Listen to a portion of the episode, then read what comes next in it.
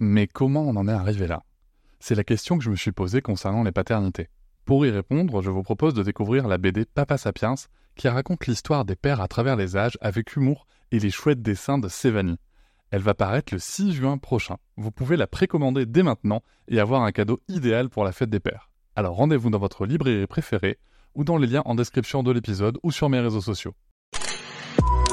Avec quelqu'un qui a dit que je peux pas jouer aux poupées et après j'ai. Bienvenue sur Papatriarcat, le podcast qui réfléchit la parentalité au XXIe siècle en essayant de l'affranchir du modèle patriarcal. Je suis ravi de vous recevoir pour un nouvel épisode de Papatriarcat avec une personne dont j'adore le travail et qui m'inspire quotidiennement dans ma parentalité. Il s'agit de la docteure Tina Payne Brisson.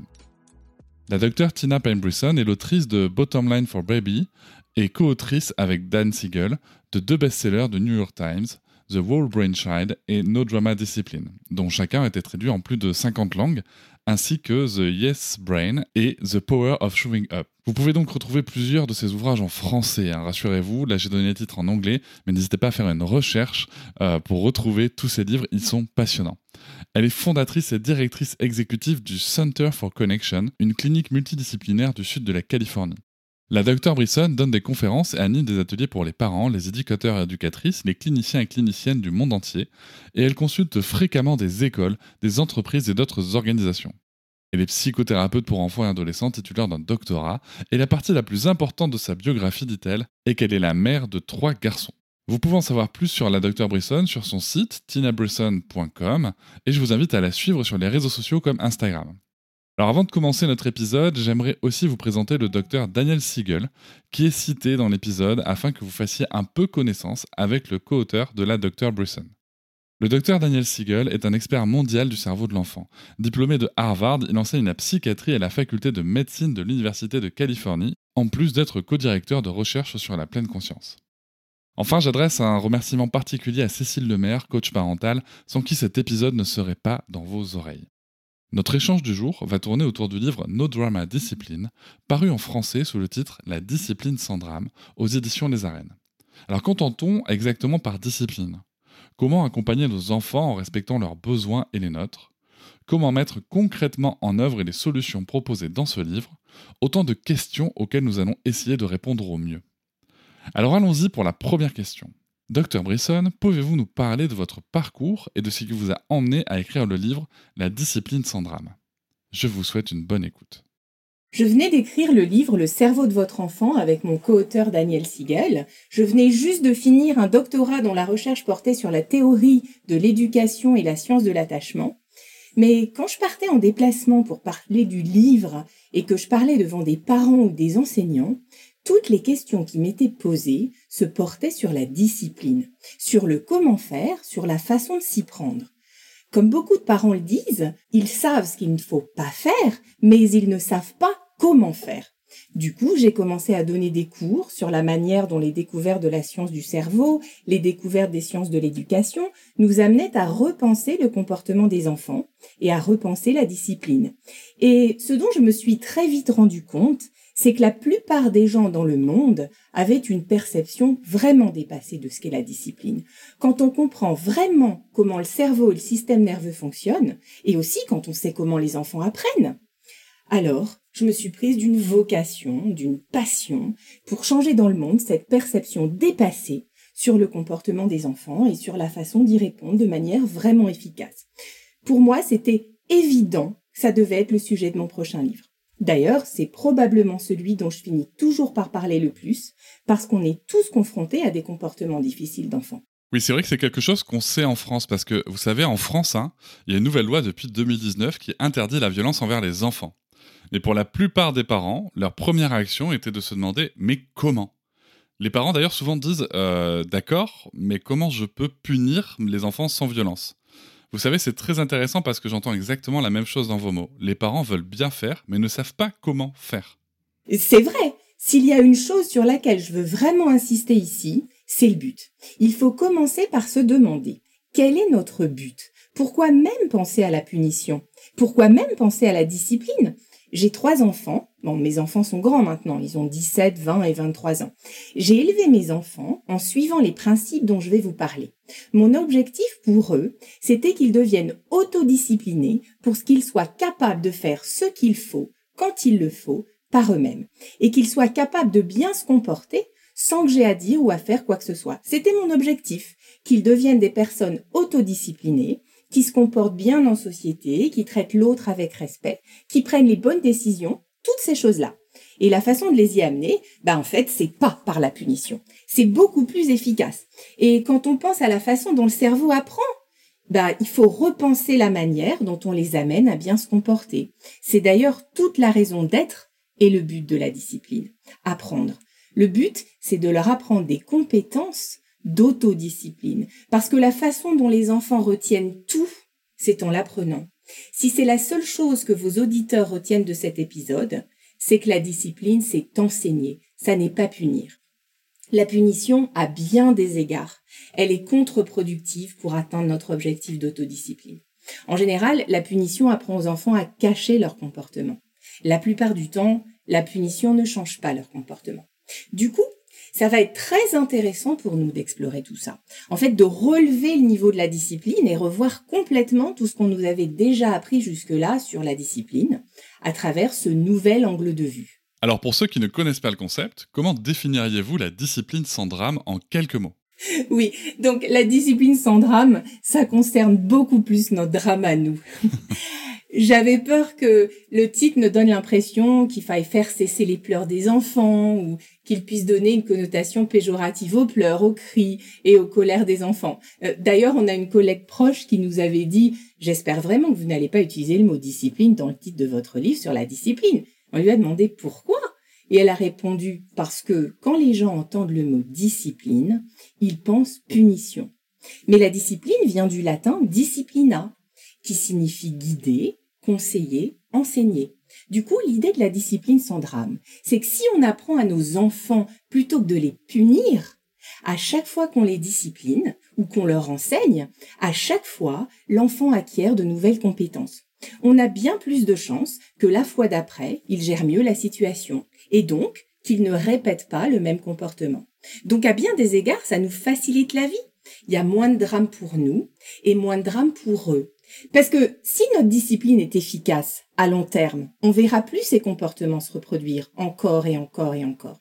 Ça devient plus facile pour tout le monde parce que ce qu'on fait, c'est leur apprendre et changer la façon dont leur cerveau est câblé pour qu'ils se comportent bien par eux-mêmes. Et je pense que très souvent, dans les moments de discipline comme la plupart des gens l'entendent, l'enfant est vraiment réactif en colère. Le parent est vraiment réactif en colère. Et ça rajoute beaucoup de drame. Mais quand on est dans un état émotionnel réactif, notre cerveau ne peut pas apprendre. Du coup, la discipline ne peut même pas avoir lieu à ce moment-là. Oui, bien sûr, la punition peut avoir lieu à ce moment-là. Mais c'est pas notre objectif. Notre objectif, c'est plus d'enseigner. C'est aider l'enfant à être plus à même de montrer le comportement qu'on attend de lui. Peut-être pas la toute prochaine fois, mais au fil du temps, à mesure que son cerveau continue à se développer, quand on n'est pas dans un état réactif, on peut leur enseigner de manière bien plus efficace et il est beaucoup plus probable que nos enfants en retiennent quelque chose. Donc, il ne faut pas rajouter du drame ou de la réactivité à ces moments. En fait, le drame renforce le comportement. La réactivité empêche l'apprentissage. Le drame est contre-productif. C'est problématique quand on parle d'éducation et d'apprentissage. Ok, d'accord. Vous résumez la discipline sans drame par le mot rediriger. Pouvez-vous nous dire ce que cela signifie, s'il vous plaît? Oui. Donc, dans notre premier livre, Le cerveau de votre enfant, la première stratégie, c'est connecter et rediriger. Et ça se base sur l'idée que quand les enfants ressentent beaucoup d'émotions, peut-être qu'ils sont en train de faire une crise ou qu'ils sont en colère, qu'ils sont vraiment frustrés, peut-être qu'ils sont furieux parce qu'ils n'obtiennent pas quelque chose qu'ils veulent, ben ils ressentent beaucoup d'émotions.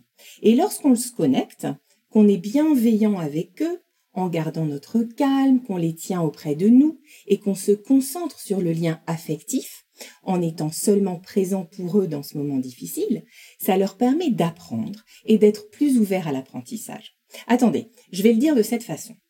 Le cerveau est soit réactif, et il n'est pas prêt à apprendre, soit réceptif et prêt à apprendre. Du coup, ce que connecter fait, c'est que ça permet aux enfants de passer d'un état réactif un état réceptif pour que leur cerveau soit prêt à apprendre. Ce que connecter veut dire, c'est être bienveillant et à l'écoute en privilégiant l'affection et le lien. Donc une fois qu'on se connecte, là on peut rediriger son comportement en lui apprenant d'autres alternatives. Je vais donner un exemple très précis. Quand mes garçons étaient petits, ils avaient peut-être 5 et 8 ans. Je me souviens de cette fois où mon fils était vraiment, vraiment très en colère contre son frère. Il l'a tapé vraiment fort, ça a laissé une marque de main dans son dos. Donc la première chose que j'ai faite, c'est que j'ai réconforté mon fils de 8 ans qui venait de se faire taper. Oh là là, ça va, ça doit vraiment faire mal. Veux-tu que je mette un petit gant de toilette frais dessus? Je l'ai pris dans mes bras et je l'ai réconforté. Puis il a dit Ça va, je vais bien. Et il est reparti. Et après, c'était là le moment de la discipline. D'accord? Maintenant, j'ai ce garçon de 5 ans qui vient transgresser une règle, il a tapé son frère. Dans ma maison, c'est inacceptable. Et là, je dois m'occuper du comportement. Maintenant, comment je pourrais m'y prendre? Je pourrais simplement le gronder et dire Pourquoi t'as frappé ton frère? Tu sais que c'est pas bien. Voyez? Et je pourrais lui crier dessus aussi. Mais est-ce que ça servirait à quelque chose? Si ce que je veux, c'est lui apprendre comment mieux réagir la prochaine fois Du coup, la première question que je dois me poser, c'est qu'est-ce qui a empêché mon enfant de bien se comporter? Bon, en partie, bah c'est qu'il a 5 ans. Hein. Quand il aura 7 ou 8 ans, il tapera probablement plus. Bon, en partie, effectivement, c'est juste son niveau de développement et le fait qu'il continue à grandir et que son cerveau continue à se déployer. Et aussi, si je fais que lui crier dessus, bah ça va pas lui apprendre à mieux gérer sa colère. Au contraire, ça lui donne un modèle de cri, de comment mal gérer sa colère. D'accord? Ou encore, je pourrais le forcer à présenter des excuses. Va dire à ton frère que t'es désolé, tout de suite. Mais quand on est en colère, oh, il était en colère, il était furieux. Quand je suis arrivée dans le coin, il était là debout, vous savez, il était comme en colère, en colère, en colère. je pouvais le voir. Son petit cœur battait tellement vite, ses muscles étaient tendus et son visage était rouge. Mais si à ce moment-là, je lui disais Va dire à ton frère que t'es désolé, il se sent pas désolé à ce moment-là. Il ressent aucune empathie à ce moment-là.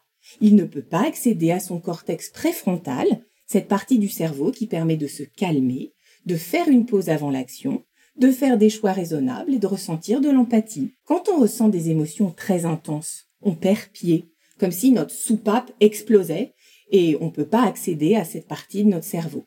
Au lieu de ça, c'est la partie qui ressent ces émotions très intenses qui prend toute la place dans sa tête. Donc je lui demande de faire quelque chose qu'il ne ressent pas, d'accord? Bon, bien évidemment, je vais lui faire présenter des excuses, mais pas à ce moment-là. Et aussi, je pourrais le punir. Je pourrais dire Va dans ta chambre et reste-y. Pas de copain qui vient jouer à la maison aujourd'hui. Pas de jeu aujourd'hui, reste dans ta chambre. Maintenant, si je fais ça, il va aller dans sa chambre. Et je vous le garantis, il va pas s'asseoir dans sa chambre en se disant Ah, tu sais quoi? J'aurais vraiment dû gérer mieux tout ça. Ça n'arrivera pas. Il est à, il a cinq ans. Il est en colère. Donc, ce qu'il va faire, bah, c'est ruminer. Et soit dit en passant, il n'était pas tout seul dans l'histoire. Son frère lui avait fait quelque chose de méchant et il n'avait pas arrêté de l'embêter. C'est pour ça qu'il avait fini par déborder, d'accord? Bon alors c'est vrai, j'ai pas vu cette partie de l'histoire. Mais si je le punis et que je l'isole, bah il est assis tout seul dans sa chambre. Et il se dit, Luc, il m'a embêté, et c'est de sa faute, et elle l'aime plus que moi, et ma mère, elle est tellement méchante, elle comprend même pas à quel point Luc était méchant avec moi. Et tout ce qu'il a fait, dans sa tête, c'est accuser, accuser, accuser.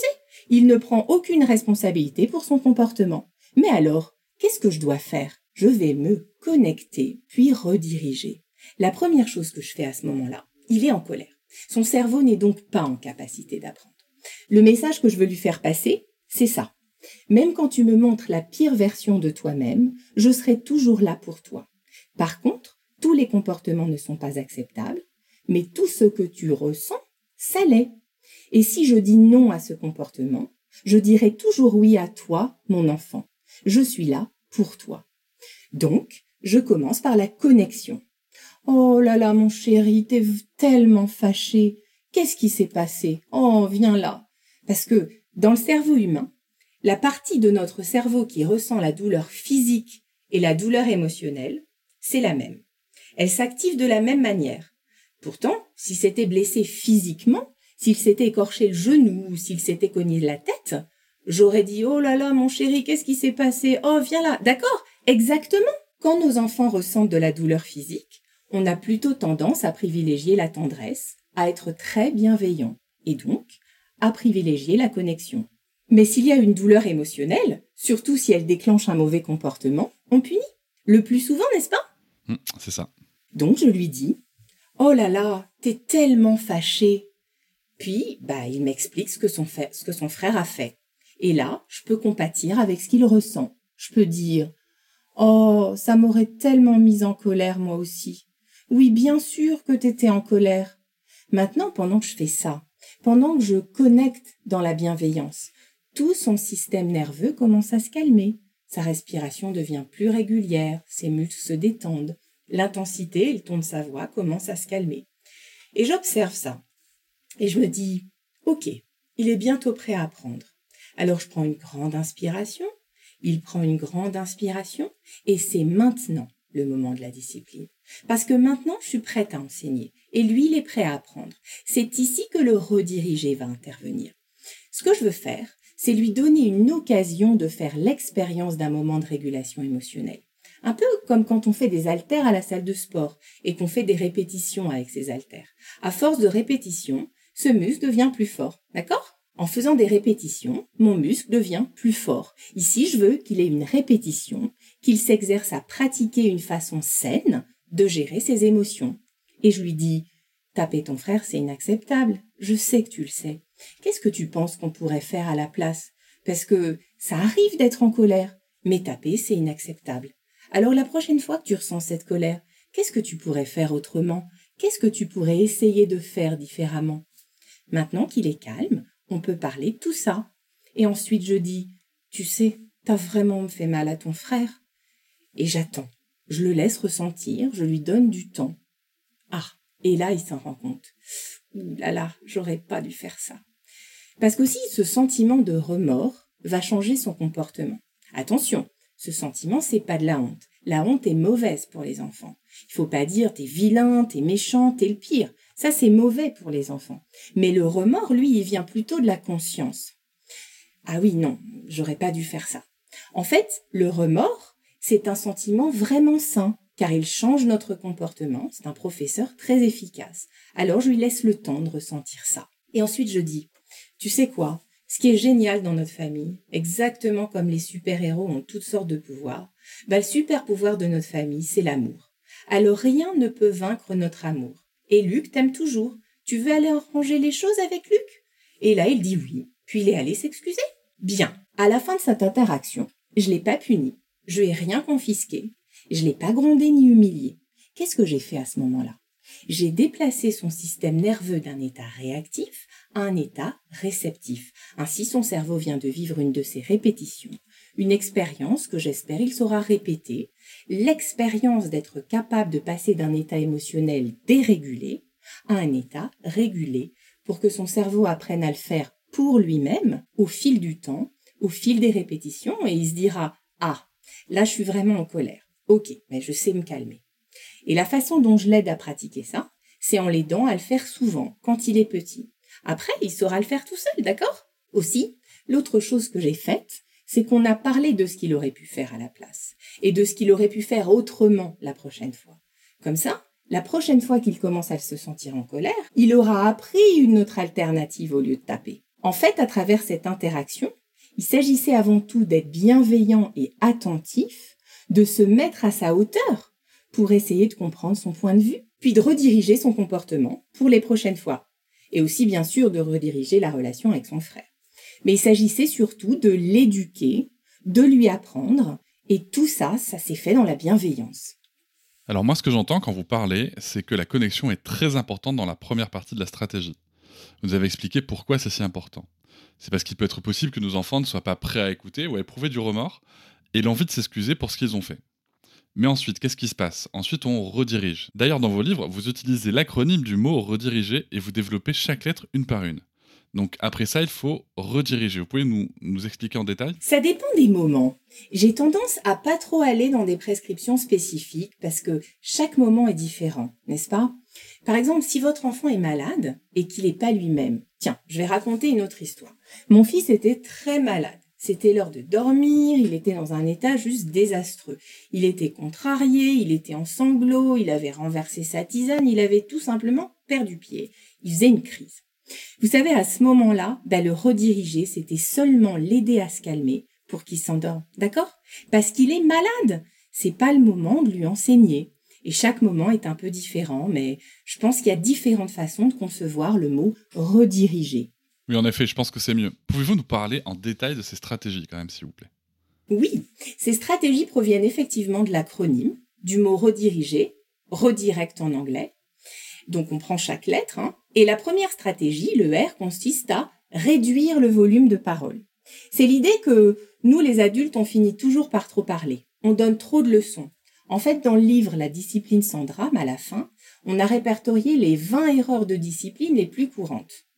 J'ai aussi posté sur mon compte Instagram pendant quelques mois les lundis des erreurs de discipline. Dans chaque petite vidéo, j'y explique chacune d'entre elles en donnant des exemples. Moi aussi, j'ai fait toutes ces erreurs. Mais l'une des erreurs que je fais le plus, c'est de trop parler. Surtout si nos enfants sont en état de dérégulation. Ils n'entendent pas. En fait, quand on est réactif, comme quand l'enfant fait une colère et qu'il a vraiment perdu pied, dans notre cerveau, le circuit d'engagement social peut s'éteindre. Chez l'enfant, quand il est réactif, le fonctionnement du muscle de l'oreille interne se modifie. Du coup, à moins que ce soit un signal de danger, il devient plus difficile pour eux d'entendre la voix humaine. Si on élève la voix très fort, qu'on crie ou qu'on hurle, ça, il peut l'entendre. Mais ça ne veut pas dire qu'on doit élever la voix. Ça veut dire qu'on doit calmer l'enfant pour qu'il soit en capacité d'entendre notre voix.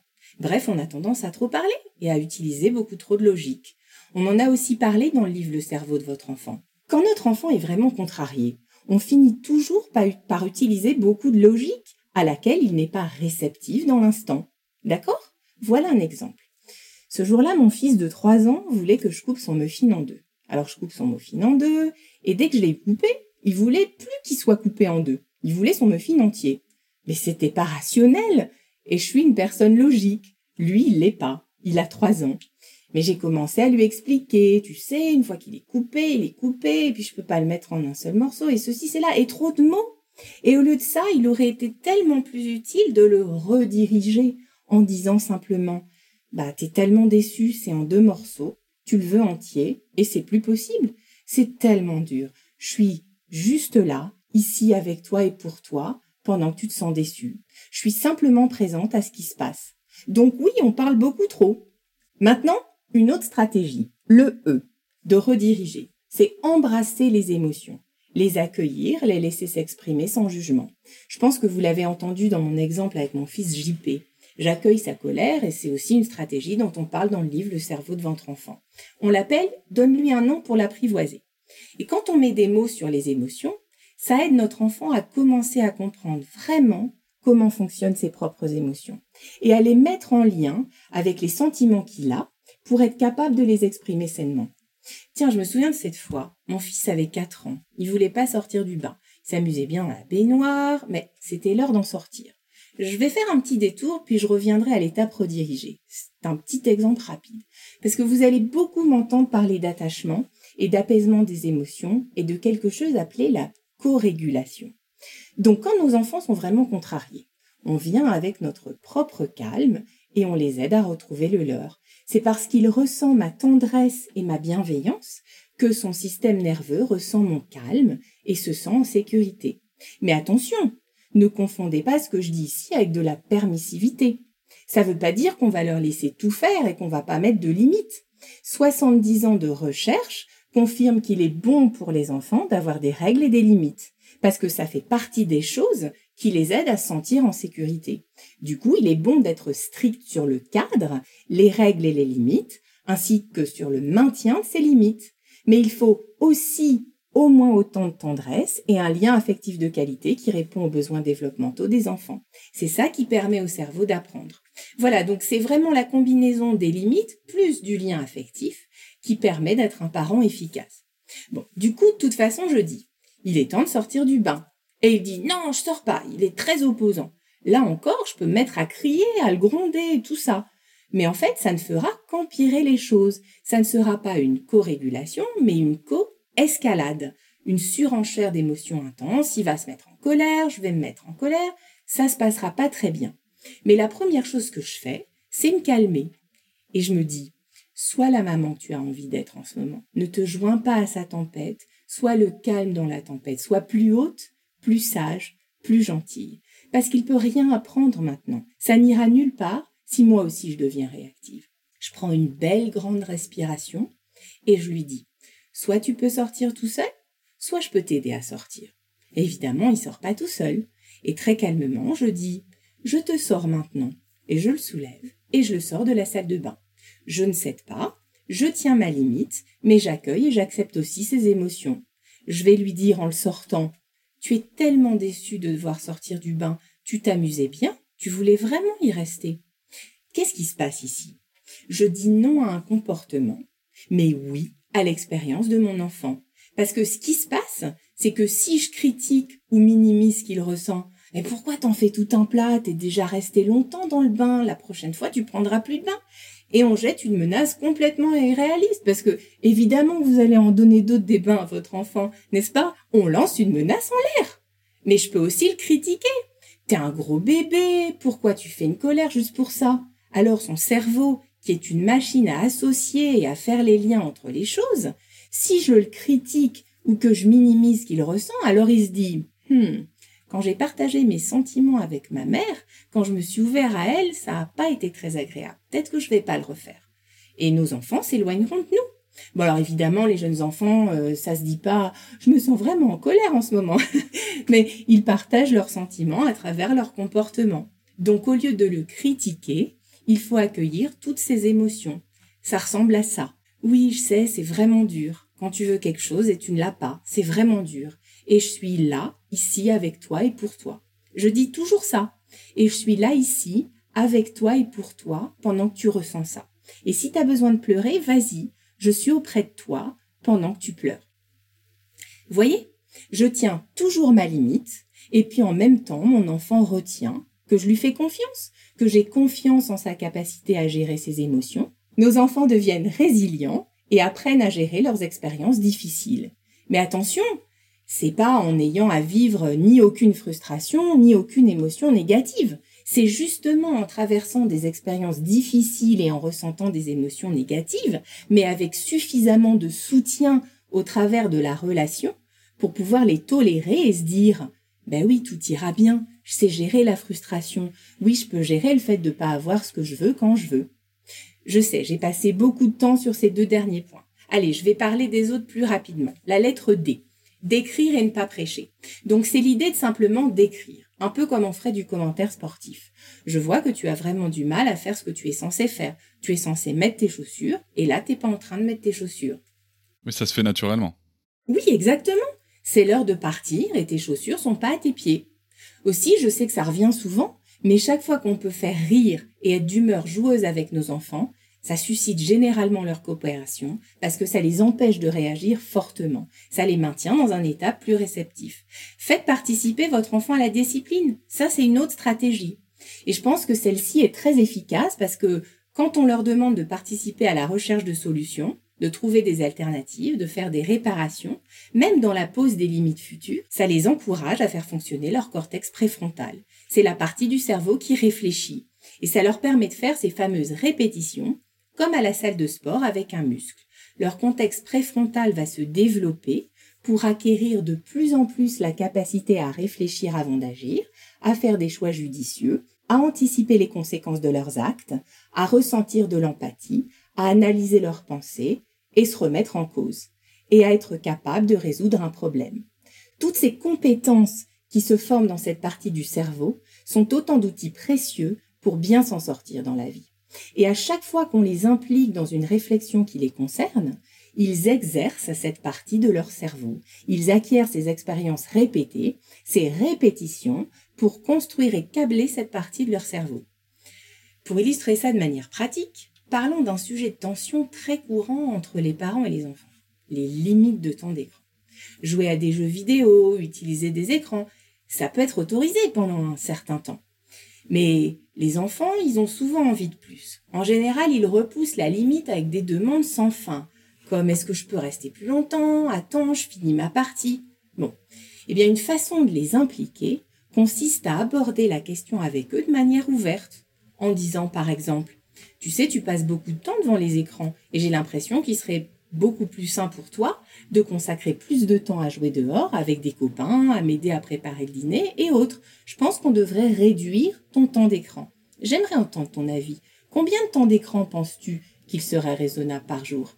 Si l'enfant propose quelque chose d'irréaliste, comme bah, évidemment tout le temps, sans règle ni limite, vous pouvez répondre en citant ce très bon psychologue pour enfants, le docteur Rose Green, en disant quelque chose comme oui, ça va marcher pour toi, mais ça marche pas pour moi. On doit trouver une solution qui marche pour nous deux. Alors, quelles autres idées as-tu? Un autre exemple. Imaginons que l'heure du coucher soit un moment difficile. Posez la question à un moment où votre enfant est calme et où tout va bien. Ça peut être pendant que vous vous promenez ensemble, que vous cuisinez ensemble, que vous faites un câlin, et tout est calme, vous êtes calme, votre enfant est calme. On peut dire As-tu remarqué qu'on a tous les deux du mal à ce moment-là? Je crie beaucoup, t'es contrarié. J'aimerais que ce moment soit plus calme et plus doux. Est-ce que t'as des idées? Vous savez ce genre de choses? Ensuite, parlons d'un enfant beaucoup plus âgé. Imaginons qu'un adolescent qui veut aller à une fête ou faire quelque chose de dangereux. Le principe, c'est de dire Eh bien, je veux que tu réfléchisses à toutes les choses qui pourraient me préoccuper pour ta sécurité, puis tu me proposes des solutions et des idées qui vont atténuer ces risques, et ensuite présente-moi ton plan d'action, et j'y réfléchirai. Bien, disons qu'ils aient fait une bêtise, qu'ils aient enfreint une règle, qu'ils aient fait quelque chose de vraiment stupide ou vraiment dangereux. Là, on peut dire, c'est vraiment dangereux ce que tu as fait, ça m'inquiète beaucoup pour ta sécurité. Comment tu vas t'y prendre pour t'assurer que ça ne se reproduise plus jamais? Et restez silencieux et laissez-les participer. Ou bien souvent, ce qu'ils vont proposer, c'est eh bien, je referai pas ça, et je ne verrai plus jamais ce copain. Ou quelque chose comme ça. Ils trouveront toujours quelque chose de plus sévère que ce que vous auriez proposé. C'est vraiment super de voir à quel point ça compte pour eux et qu'ils vous écoutent vraiment et qu'ils prennent ça au sérieux. Une autre stratégie, la reformulation. Transformer un non en un oui avec de légères adaptations. on dit oui tout le temps. Non, on peut pas lire plus d'histoires ce soir parce que c'est l'heure de dormir. Ben, attention, la façon dont on le dit change tout. Donc au lieu de ça, l'idée c'est de dire oui, bien sûr on peut lire plus d'histoires. Demain matin. Donc on prend seulement le non et on le transforme en un oui avec quelques légères adaptations. Oui, tu pourras avoir plus de glace. Demain pour le dessert. Attention, ça fait pas de mal aux enfants de leur dire non. C'est pas mauvais pour leur cerveau. Et il est tout à fait important qu'ils entendent le non et l'internalisent. Mais si on peut garder nos noms pour des choses vraiment importantes, vraiment urgentes, des choses liées à la sécurité, vous savez, ce genre de choses, c'est mieux. Parce que ça change l'énergie de la relation. Si on peut dire oui à la place, le cerveau ne va pas le percevoir comme une chose à laquelle il faut s'opposer. Ainsi, on peut dire oui, bien sûr, tu peux aller au parc avec tes copains, mais ça sera qu'une heure, et j'attendrai dans la voiture et de l'autre côté de la rue. On veut mettre l'accent sur le positif. Voilà une autre stratégie. Dans tous les cas, la positivité les empêche d'être émotionnellement réactifs. Il faut simplement mettre l'accent sur le positif comme tu as vraiment très bien réagi quand tu as essayé d'expliquer à Luc que ce qu'il te faisait t'embêtait. Puis, t'as vu qu'il écoutait pas, et c'est là que tu l'as tapé. Mais c'est vraiment bien d'avoir essayé d'utiliser des mots. Et tu l'as très bien fait pendant un moment. Puis, ben, c'est devenu trop difficile. Donc, il faut vraiment les féliciter. Je veux mettre l'accent sur l'idée qu'il faut les attraper en train de bien faire. Et leur dire tout ce qu'on observe qu'ils font très bien et toutes ces choses qu'on adore chez eux. J'aime vraiment comment tu dis ci et ça, comment tu fais ci et ça, et la prochaine fois, j'espère que tu le feras encore comme ça. Et ça, c'est quelque chose de vraiment très difficile pour les Français, vous savez, parce que notre culture a tendance à mettre l'accent sur le négatif, à voir que ce qui ne va pas. Beaucoup de gens, surtout en matière d'éducation, au travail, enfin partout en France, parlent toujours de ce qui ne va pas. On ne prend pas vraiment le temps de dire c'est bien. Donc c'est vraiment important pour les parents de progresser à ce niveau, de prendre le temps de dire c'est bien, ça va bien. Et je pense que quand on pratique la positivité intentionnellement, ça fait une grande différence. Je veux dire, à chaque fois que quelqu'un nous dit quelque chose de gentil, ou que quelqu'un remarque qu'on a bien fait quelque chose, c'est agréable, non? Donc ce que votre enfant retient, c'est mes parents me voient, je compte pour eux, ils me connaissent et ils m'apprécient. Et ça peut aussi leur apprendre à être positif avec les autres et à apprécier les autres aussi. Parce que les enfants apprennent en faisant les choses eux-mêmes et en observant les autres faire. Ils nous observent et apprennent comment faire de notre modèle. Je pense que ça renforce vraiment le lien affectif de la relation. C'est comme si à chaque fois que vous êtes positif avec votre enfant, chaque fois que vous le félicitez pour quelque chose de bien ou que vous remarquez quelque chose de super qu'il a fait, ou quelque chose que vous appréciez chez lui, c'est un peu comme déposer des fonds sur le compte relationnel avec votre enfant. Encore une autre stratégie. Approcher la solution ou la situation de manière créative. C'est revenir un peu au jeu. J'ai des parents qui me disent je suis trop fatiguée, j'ai pas le temps de faire un spectacle de marionnettes ou d'inventer une petite histoire pour chaque situation. Je veux juste qu'il mette ses chaussures et qu'il sorte de la maison. Et je comprends. J'ai trois enfants, je comprends.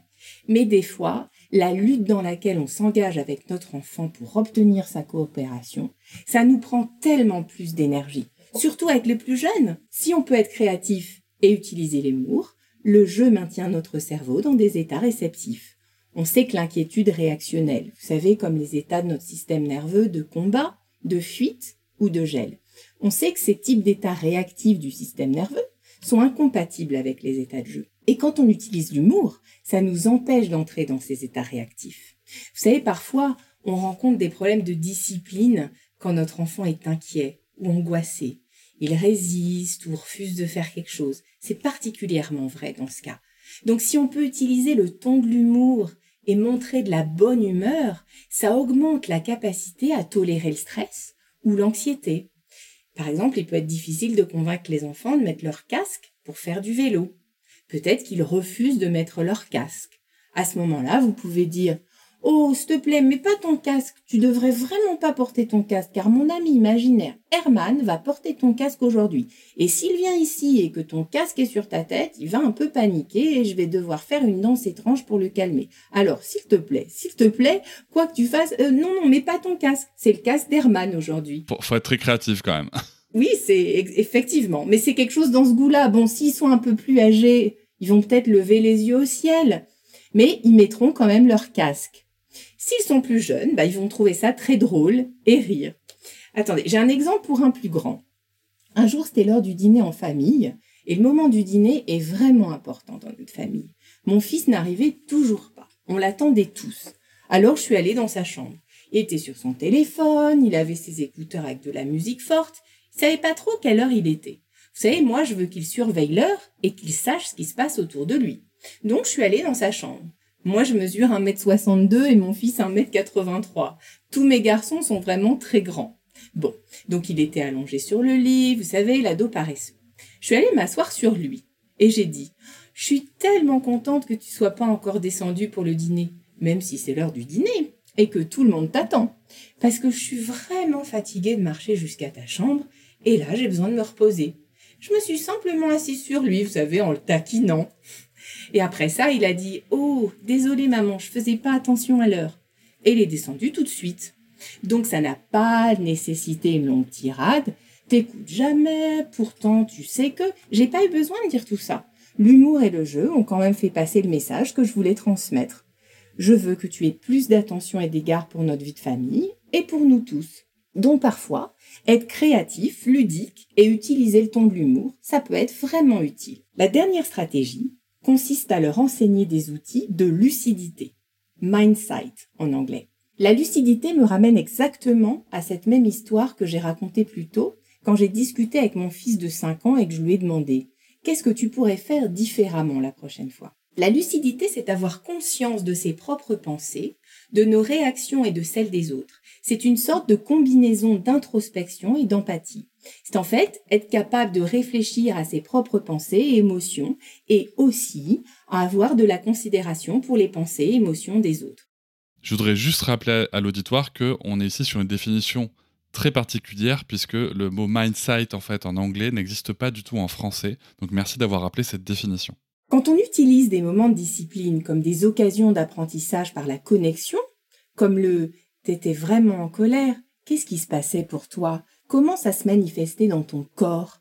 La prochaine fois, qu'est-ce que tu peux faire dans ta tête ou dans ton corps pour te calmer? Par exemple, On peut leur apprendre des techniques de relaxation, comme de mettre une main sur la poitrine en inspirant et une main sur le ventre en faisant trois longues expirations, comme si on soufflait des bougies. En fait, ça s'appelle le soupir physiologique. Et c'est une des choses les plus rapides qu'on connaît pour calmer notre propre système nerveux. J'utilisais tout le temps avant de les sortir du bain ou quoi que ce soit d'autre, ne serait-ce que pour calmer mon propre système nerveux. Et on peut donc leur apprendre des stratégies pour qu'ils se comprennent eux-mêmes, pour calmer leur corps eux-mêmes. Et la façon privilégiée dont ils apprennent à s'autoréguler est que nous co-régulons avec eux. Leur système nerveux s'accorde sur le nôtre. Donc je pense que l'important ici est de comprendre qu'il existe bien des façons de rediriger le comportement d'un enfant. Et on nous a pourtant tous appris que si le mauvais comportement n'est pas traité sur le champ, le comportement ne se corrigera pas. Et c'est vrai quand on dresse un chien. C'est vrai pour les chiens. Mais pour les enfants, ce n'est pas vrai, même pour les jeunes enfants. Quand ils sont dans un état réactif ou qu'ils sont très en colère et frustrés, c'est le pire moment pour les discipliner. Et bien sûr, par là, je veux dire euh, pour leur enseigner quelque chose. On doit vraiment se poser cette question. Qu'est-ce que je veux que mon enfant apprenne de cette situation? Quelle est la manière la plus efficace de lui apprendre cette compétence? Hey, I'm Ryan Reynolds. At Mint Mobile, we like to do the opposite of what Big Wireless does. They charge you a lot, we charge you a little. So naturally, when they announced they'd be raising their prices due to inflation, we decided to deflate our prices due to not hating you. That's right. We're cutting the price of Mint Unlimited from $30 a month to just $15 a month. Give it a try at mintmobile.com slash switch. $45 upfront for three months plus taxes and fees. Promo rate for new customers for limited time. Unlimited more than 40 gigabytes per month. Slows. Full terms at mintmobile.com. Et après, se demander, est-ce que c'est le bon moment Est-ce que mon enfant est prêt à apprendre en ce moment Et moi, est-ce que je suis prête à enseigner Et si la réponse est non, il vaut mieux soit connecter et guider notre enfant à revenir au calme pour qu'il soit prêt à apprendre, soit nous calmer nous-mêmes. Et prenez votre temps. Vous pouvez attendre deux ou trois heures s'il le faut. Si vous avez des jeunes enfants, attendez après une sieste et un goûter s'il le faut. Puis revenez à froid sur le comportement. Allez, maintenant racontons l'histoire de ce qui s'est passé plus tôt. J'ai toujours envie de coacher les enfants de 6 ans comme ça. Si leurs parents disent mais combien de fois il faut que je te le dise?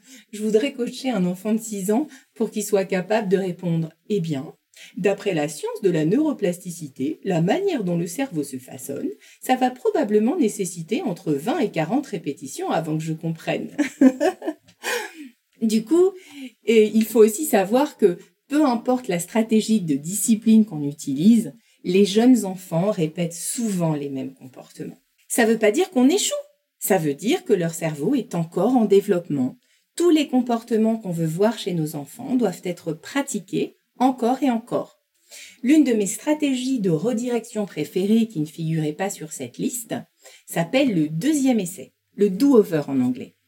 Parce que ce que je veux qu'ils fassent, c'est pratiquer la bonne façon pour que ça devienne un réflexe pour eux, exactement comme pour l'apprentissage de la propreté. Eh bien, ils doivent expérimenter et pratiquer. Qu'est-ce que ça fait? Qu'est-ce que je ressens dans mon corps quand j'ai besoin d'aller aux toilettes? Ensuite, comment je fais pour aller aux toilettes? Et enfin, aller aux toilettes. À force, ils y réfléchissent même pas. Ils y vont simplement quand ils en ont besoin. D'accord?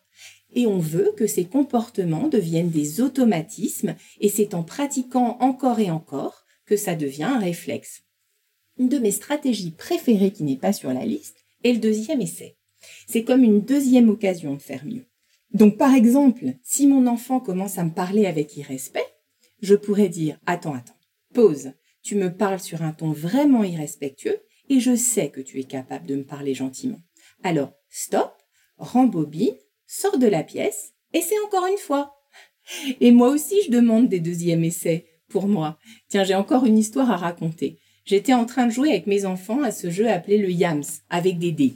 Et les garçons se disputaient, le ton montait de plus en plus. Et au lieu de bien gérer la situation, et de dire vous ne vous entendez pas en ce moment, soit on s'entend, soit on s'arrête de jouer et tout le monde doit prendre un peu de temps pour calmer son corps, pour qu'on puisse continuer la partie. C'est comme ça que j'aurais dû gérer la situation. Mais ils ont continué à se disputer. Et j'ai dit, allez, ça suffit maintenant, arrêtez ça. J'étais un peu énervée et au bout d'un moment, j'étais tellement énervée que je leur ai crié dessus et j'ai lancé les dés à travers la pièce. Complètement réactive, n'est-ce pas? Et ils m'ont regardé tous avec de grands yeux. Ouh là là, ça y est, elle est folle maintenant. Et on aura tous des moments où on perdra notre calme. À ce moment-là, on gère pas bien notre comportement. On n'est pas le parent qu'on a envie d'être. Mais du coup, qu'est-ce qu'on fait maintenant? Alors là, la recherche est très très utile. Elle nous démontre qu'en tant que parent, on peut se tromper tout le temps, pourvu qu'on répare la relation. Et donc à ce moment-là, je leur ai demandé un deuxième essai. Pourtant, ce que je voulais dire à ce moment-là, c'était si vous aviez arrêté de vous disputer quand je vous l'ai dit, ça se serait pas arrivé.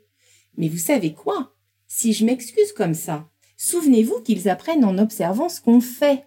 Alors ils apprendraient à rejeter la faute sur les autres pour leur comportement et je veux qu'ils comprennent qu'ils sont responsables de leur propre comportement, peu importe le quoi et le comment. Et là encore, c'est pour ça que j'aime bien cette solution. Si j'avais simplement envoyé mon fils dans sa chambre après qu'il ait tapé son frère, il n'aurait eu aucun remords. Il n'aurait pas assumé la responsabilité de son comportement. Mais à travers cette conversation avec moi, et quand j'ai dit, tu sais, t'as fait mal à Luc, il a dû assumer la responsabilité de ses actes et réparer les choses. D'accord? Donc voilà, ça responsabilise. Alors maintenant pour le deuxième essai. Voilà ce que j'ai dit. J'ai dit, je me suis calmée, j'ai pris une grande inspiration et j'ai dit, les garçons, j'étais vraiment très fâchée et j'ai pas bien géré ça. J'aurais dû prendre un moment pour me calmer et j'aurais pas dû crier. C'était pas bien. À ce moment-là, j'étais pas la maman que je veux être. Alors, vous me pardonnez et puis on peut la refaire? On peut recommencer? Puis vous savez, je pense que c'est important de savoir qu'on va forcément faire des erreurs, mais la façon dont on gère ces erreurs enseigne aussi à nos enfants. Oui, c'est très important. On l'a d'ailleurs euh, déjà dit plusieurs fois dans ce podcast auparavant, et je suis toujours content quand mon invité le répète encore et encore. C'est très important pour chaque parent. Et puis là, en plus, euh, l'auditoire, est-ce que vous avez bien entendu ça? On vient d'apprendre que Tina Payne Brisson, elle-même, peut crier sur ses enfants et jeter des dés aussi. Bon, ça ne veut pas dire que c'est bien de le faire, hein. mais qu'est-ce qu'on peut faire de ça? Ça, c'est un vrai défi. Ce que je comprends, c'est que votre réflexion sur la discipline sans drame en pratique s'accorde sur le cerveau et son mode de fonctionnement. Est-ce pour cette raison que vous l'appelez aussi la discipline accordée, en anglais World Brain Discipline? Oui, oui, on l'appelle comme ça parce qu'elle est accordée au mode de fonctionnement du cerveau. C'est la base du livre, Le cerveau de votre enfant, qui a vraiment été vendu partout dans le monde. Il est traduit dans environ 60 langues. D'ailleurs, j'adore la couverture française de ce livre. En fait, de toutes les couvertures et de toutes les langues, les couvertures françaises sont mes préférées. Elles sont vraiment bien dessinées et si rigolotes. Je les adore vraiment. Alors, l'idée du livre Le cerveau de votre enfant est que le cerveau a beaucoup de parties différentes qui font des choses très différentes. D'accord? Et on veut qu'elles fassent tout ce qu'elles sont censées faire et qu'elles fonctionnent ensemble de manière coordonnée. Donc quand on parle de discipline accordée, c'est l'idée qu'elle prend en compte et respecte le fonctionnement et le développement du cerveau, comme nous le savons de ce que les recherches ont mis en lumière. Par exemple, si votre enfant est vraiment frustré par quelque chose, qu'il commence à adopter un mauvais comportement, ce que l'on veut, c'est qu'au fur et à mesure que l'on discipline et que l'on enseigne, on veut que l'enfant développe des compétences. Tout ça pendant que le cerveau est en plein développement. Pendant que son cerveau mûrit, on veut que, au lieu de taper son frère, le cortex préfrontal apprenne à se mettre en marche et que l'enfant se dise Attends, fais une pause, choisis une autre façon de réagir, ou encore Chut, dis pas ça, ça se fait pas de dire ça, c'est méchant. Voilà le genre de choses que fait notre cortex préfrontal. Et le cortex préfrontal de nos enfants se développe jusqu'au milieu ou même jusqu'à la fin de leur vingtaine. Ça veut dire que quand les émotions sont fortes, il leur est difficile d'accéder à cette partie du cerveau qui les aide à faire de bons choix et à bien se comporter. Pour l'expliquer aux jeunes enfants, je représente ça avec la main. On ouvre la paume de sa main, on replie le pouce à l'intérieur et on le recouvre avec les quatre autres doigts. C'est un modèle que Dan Siegel a créé. Imaginez, les yeux sont en haut devant les quatre doigts où se trouve le cortex préfrontal. Et en bas du poignet, on représente l'arrière de la tête où se trouve le tronc cérébral, le cerveau qui réagit. Et en résumé, je dis, alors, regardez, le cerveau d'en bas, c'est là. Dans ce cerveau, vous avez des sentiments vraiment forts et vous voulez juste réagir. Mais le cerveau d'en haut, celui qui comprend votre cortex préfrontal, c'est la partie de votre cerveau qui prend des décisions calmes et gentilles, qui fait une pause et qui résout les problèmes. Mais des fois, quand on a des sentiments très forts et qu'on veut réagir, notre soupape explose, et là on ouvre les quatre doigts, eh bien c'est difficile de faire une pause, de prendre des décisions calmes et gentilles et d'être capable de bien résoudre les problèmes parce que le cerveau d'en haut, il est plus connecté. Puis c'est mignon, je demande aux enfants comment ils peuvent calmer leur cerveau d'en bas ou comment ils peuvent calmer cette partie de leur cerveau qui veut simplement ressentir et agir.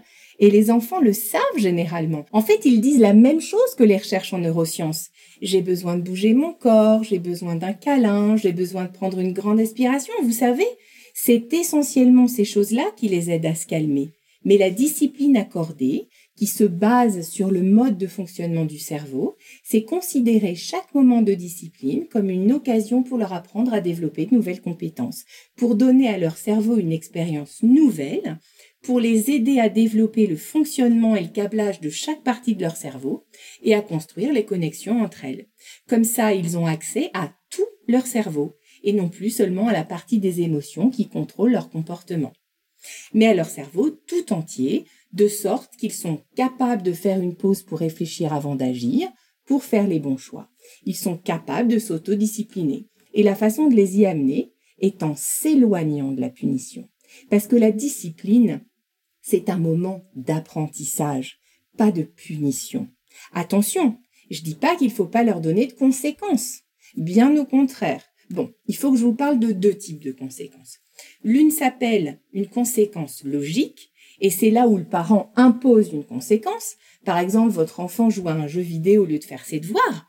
Une conséquence logique serait tu peux plus avoir d'écran avec toi pendant que tu fais tes devoirs et plus de temps d'écran les jours d'école.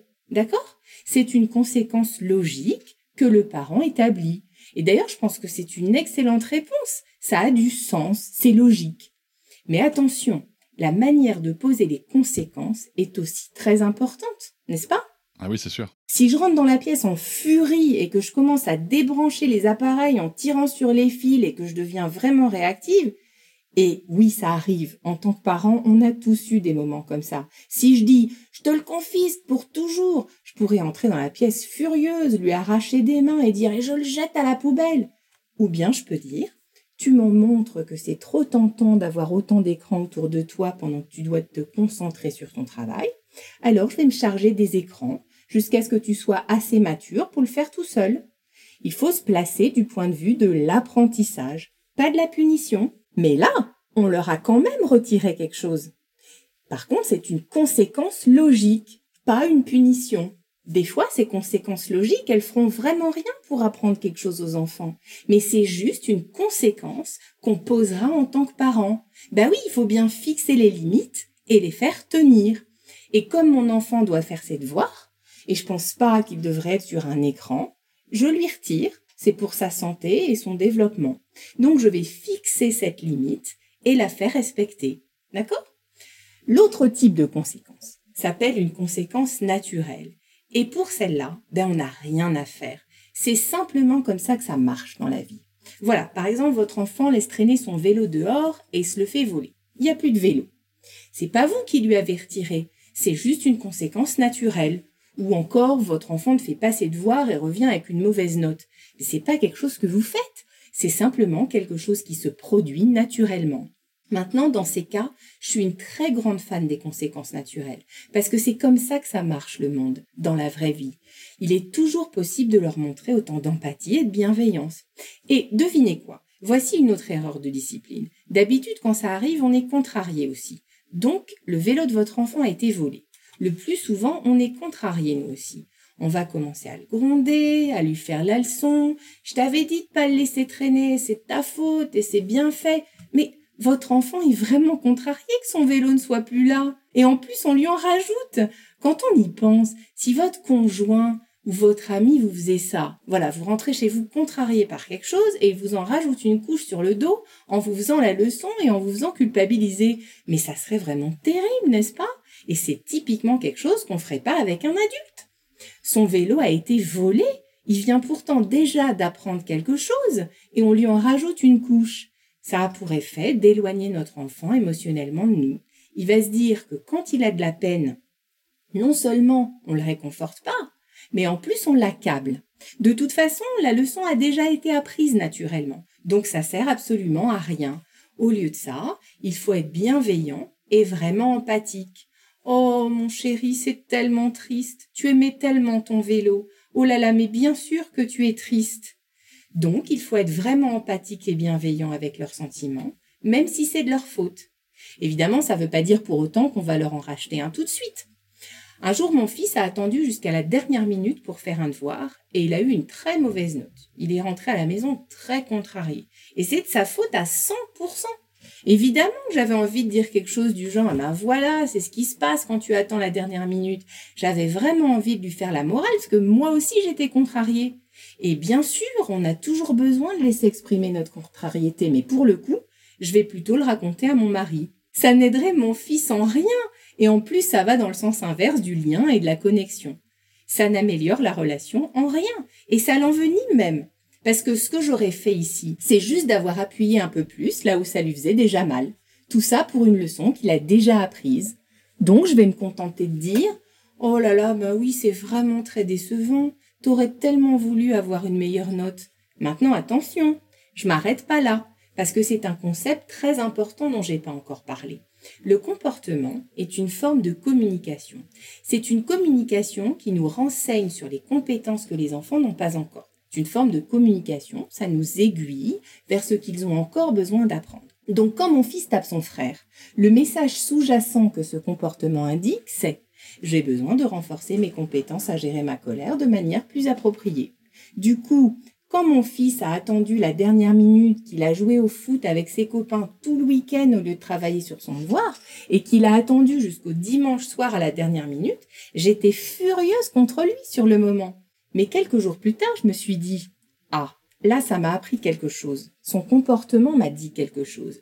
Au fond, son comportement m'a dit Eh maman, tu sais toutes ces fonctions exécutives pour planifier à l'avance, réfléchir au matériel dont j'ai besoin, estimer le temps que ça va me prendre, organiser les activités de mon week-end pour avoir le temps de travailler dessus. Ben, j'ai 11 ans et je maîtrise pas bien encore ces compétences. Du coup, au lieu de faire quelque chose contre lui et le punir, du genre, puisque c'est comme ça, le week-end prochain, t'es puni pour tout le week-end, tu verras aucun copain le week-end prochain, tu restes à la maison et tu révises tout le week-end. Au lieu de faire quelque chose contre lui, je vais faire quelque chose pour lui.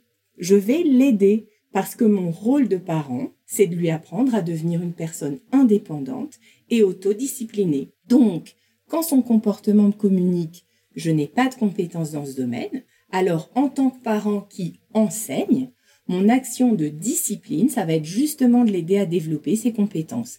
Et le vendredi d'après, quand il est rentré à la maison, on s'est assis ensemble et on s'est dit, bon, qu'est-ce qu'il y a à faire pour la semaine prochaine?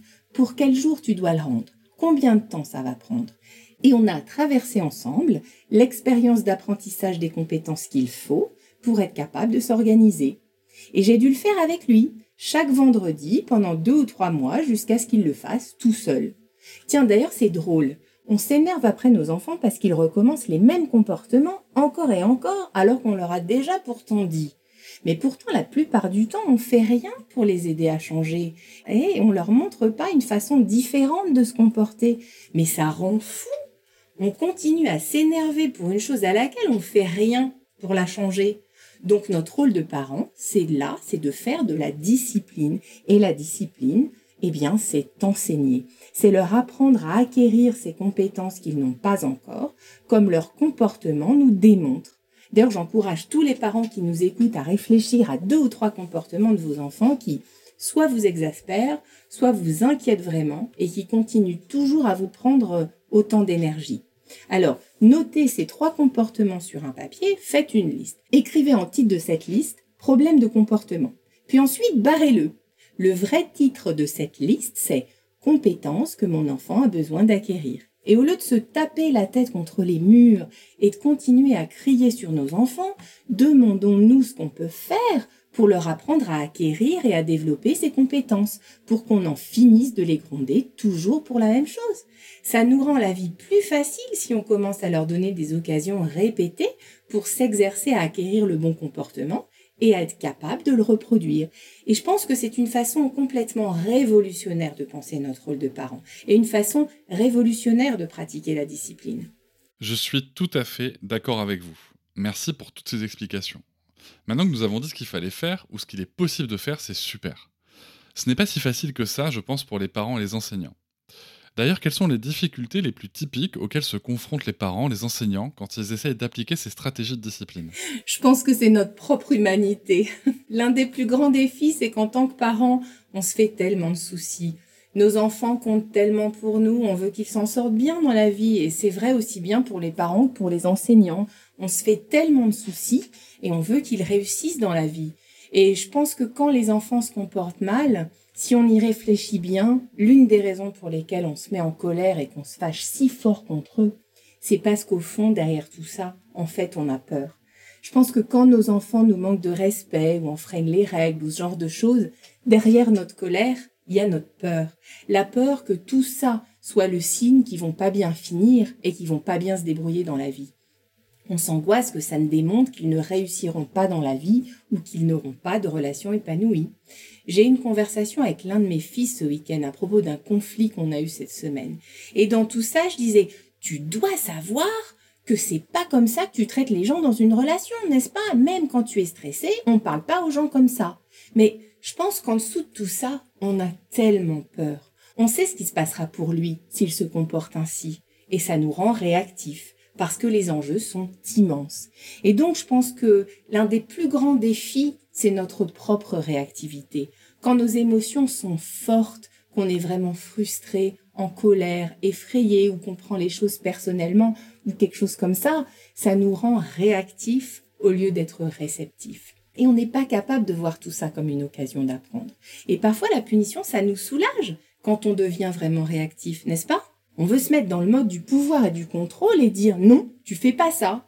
On veut utiliser la menace, le pouvoir et le contrôle, et même parfois, comme vous l'avez évoqué, la violence. Le problème avec ça, c'est qu'à la longue, sauf si vous êtes prêt à appeler les forces de l'ordre, vous perdrez.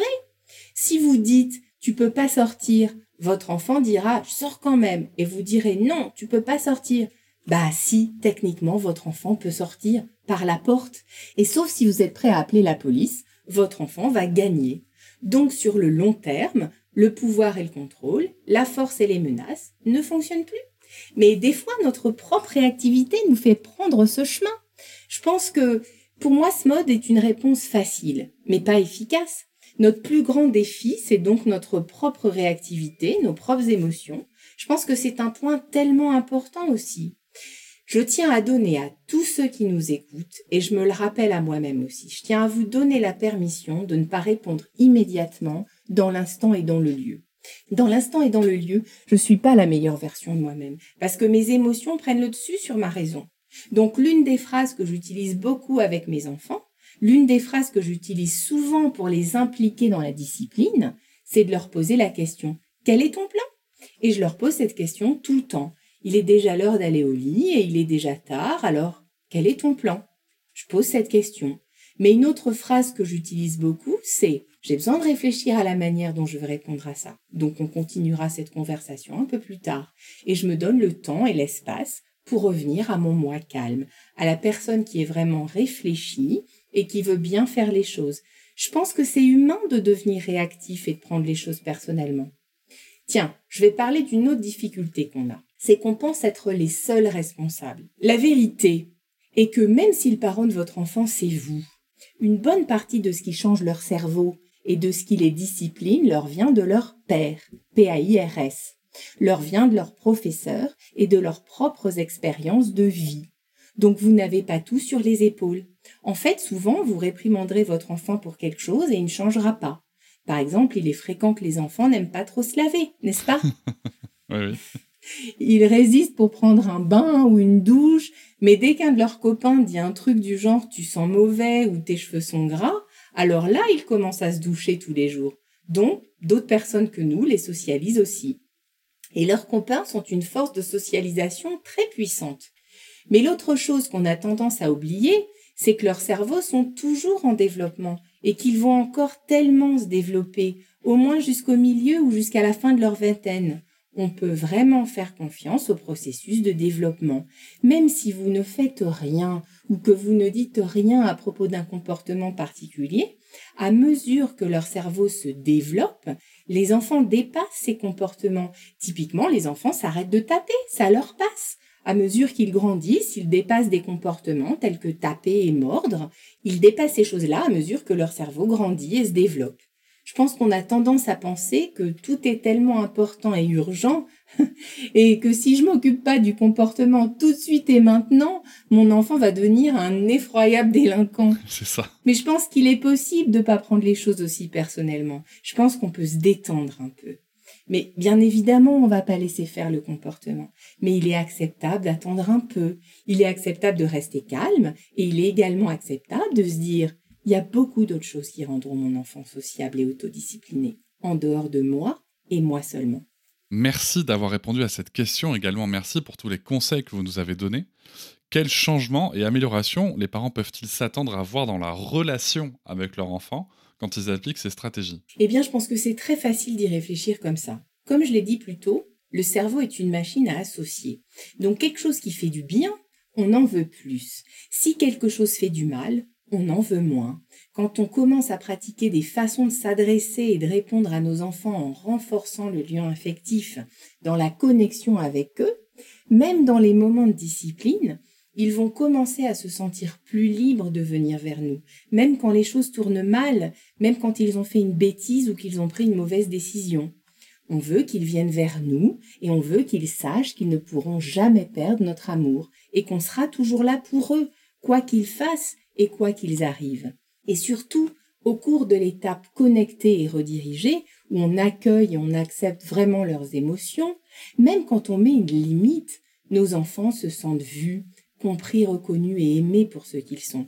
Et je vous dirais que lorsque je coach des parents à faire ce changement, ça leur fait tellement de bien de plus être dans un mode de punition et de considérer leur rôle comme celui d'un enseignant, d'un accompagnant. Un des effets, je pense que c'est que les parents prennent confiance en eux parce qu'ils observent le comportement de leurs enfants et qu'ils commencent à changer. Et donc, ils se sentent efficaces. Et puis l'enfant se dit, ça fait du bien, mes parents me connaissent et m'aiment. Et du coup, ça renforce le lien affectif très rapidement.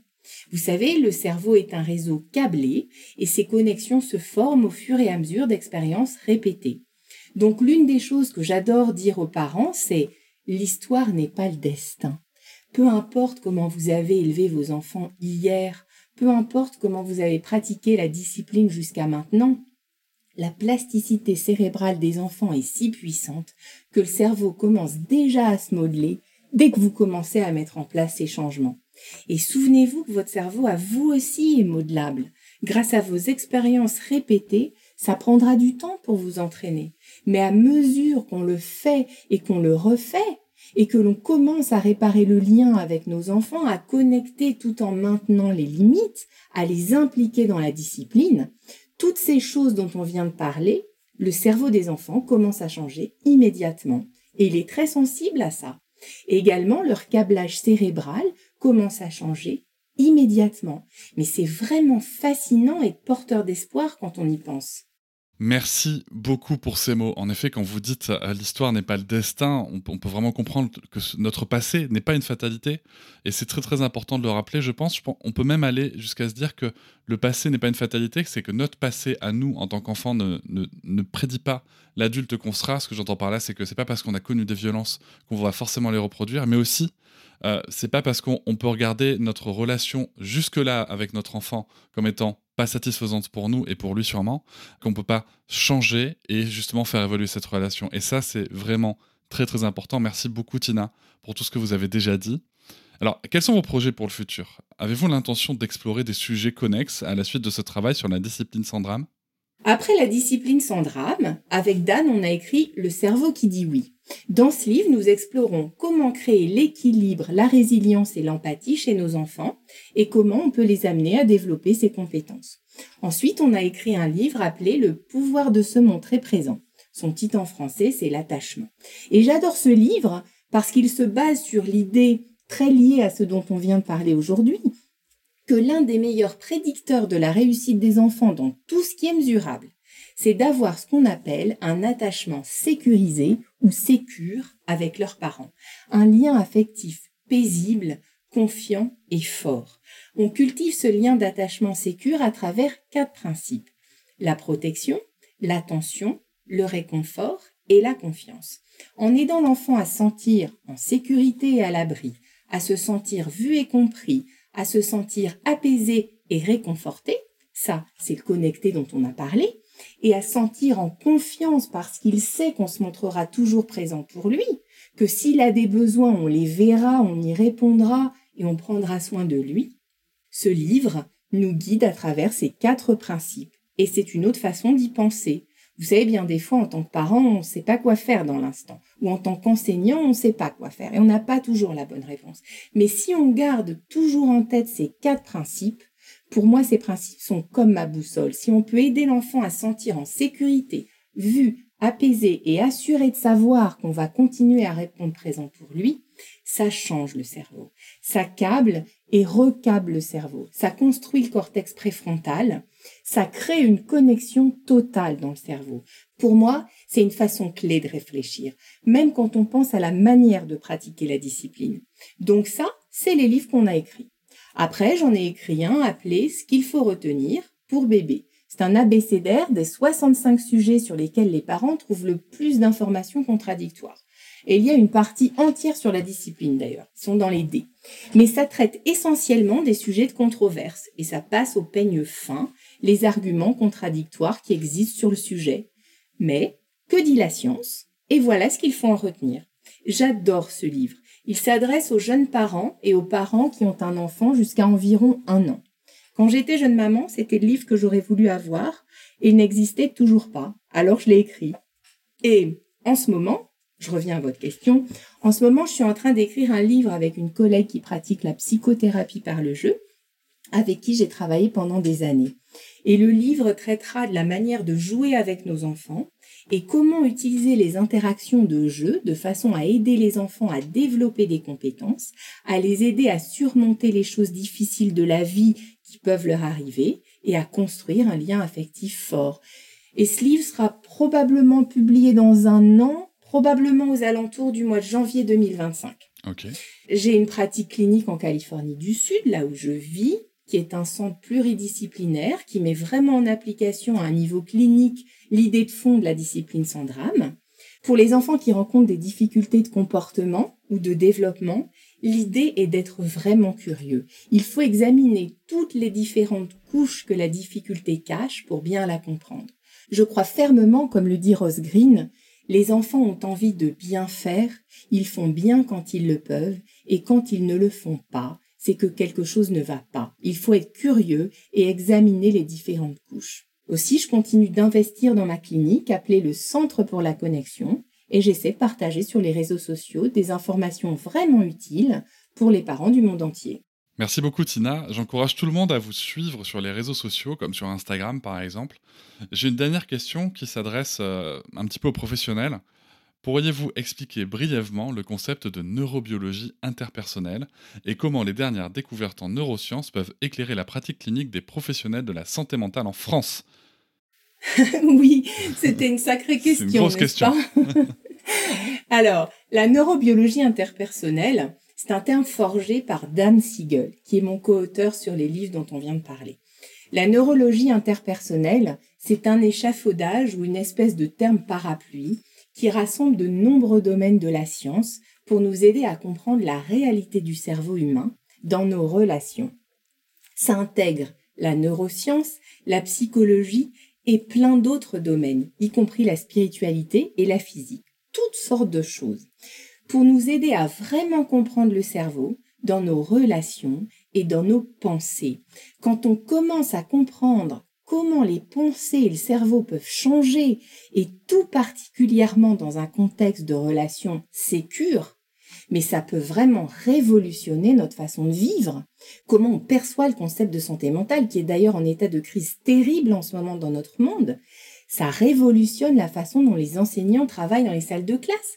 Ça révolutionne la manière dont les parents interagissent avec leurs enfants. Ça révolutionne comment on perçoit nos responsabilités et nos rôles en tant qu'êtres humains, liés les uns aux autres par notre humanité dans le monde. Et c'est l'idée de l'intégration, là où dans les relations des individus différents se rassemblent, reliés en un tout coordonné, ça peut s'étendre à une échelle de plus en plus large, notamment comment pouvons-nous être connectés ensemble de l'autre côté de la planète, comment doit-on honorer les différences de chacun tout en étant connectés? Même si entre vous et moi il y a un continent et tous ces pays qui nous séparent, on vient d'avoir cette belle conversation avec votre esprit brillant d'un côté et toutes les choses que je sais de l'autre. Et on s'est rassemblés pour les relier, les partager avec les autres. J'espère sincèrement que nos auditeurs vont se renseigner plus en avant sur la neurobiologie interpersonnelle. Dan Siegel et moi, on a participé à des tas de podcasts et nos sites web regorgent de toutes sortes d'outils, en particulier celui d'Anne avec une foule d'informations pour en apprendre davantage sur la neurobiologie interpersonnelle. Et c'est vraiment une belle manière, comme je viens de le dire, d'honorer les différences de chacun et de se rassembler en un tout coordonné, connectés les uns aux autres en ce que ça signifie d'être humain et de vivre sa vie avec intention et d'avoir des relations qui ont du sens et qui contribuent à un monde meilleur. Merci, merci beaucoup Tina Payne-Brisson pour tout, pour ce moment, pour cette conversation. Merci beaucoup de m'avoir invité et j'apprécie tout ce que vous faites pour aider tout le monde, y compris ceux qui s'occupent d'enfants, à devenir la meilleure version d'eux-mêmes. Élevons une génération d'enfants qui rend le monde meilleur. Je vous remercie de m'avoir écouté. Je vous invite à vous abonner au podcast sur votre plateforme préférée et à me retrouver sur Instagram, TikTok, Facebook et sur le blog papatriarca.fr. À bientôt!